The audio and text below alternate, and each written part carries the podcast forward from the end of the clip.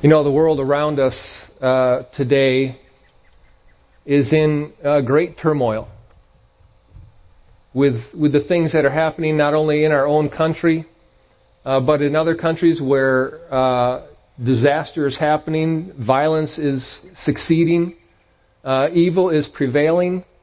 We have it where uh, natural disaster continues to happen in our world today, and the earth itself continues to moan and groan in its own agony.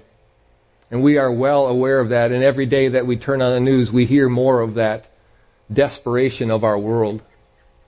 Where uh, in Afghanistan now, there's this shift of power, and it, it causes the whole world to pay attention and watch to see what will happen. Fires continue to rage in California, and people wonder how long it will be and when will relief come.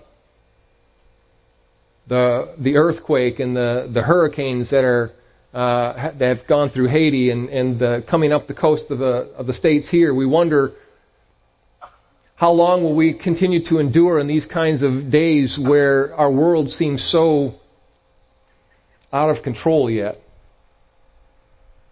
We never would have thought uh, all this time later that we would still be trying to figure out what to do with a virus.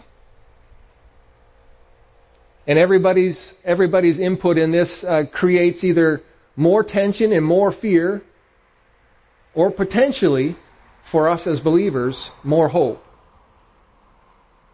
We just sang in Christ alone, my hope is found. There is no other place in this world where hope truly exists. It doesn't happen in the, the policies that are made or the, the science that is out there or, or any of the government leaders of any country. Hope does not exist there. Those things may get you through a day or not. But only real hope is found in Christ. And that's why we can gather here, even on a hot and humid day, and make that declaration that I have no other hope but in Jesus Christ.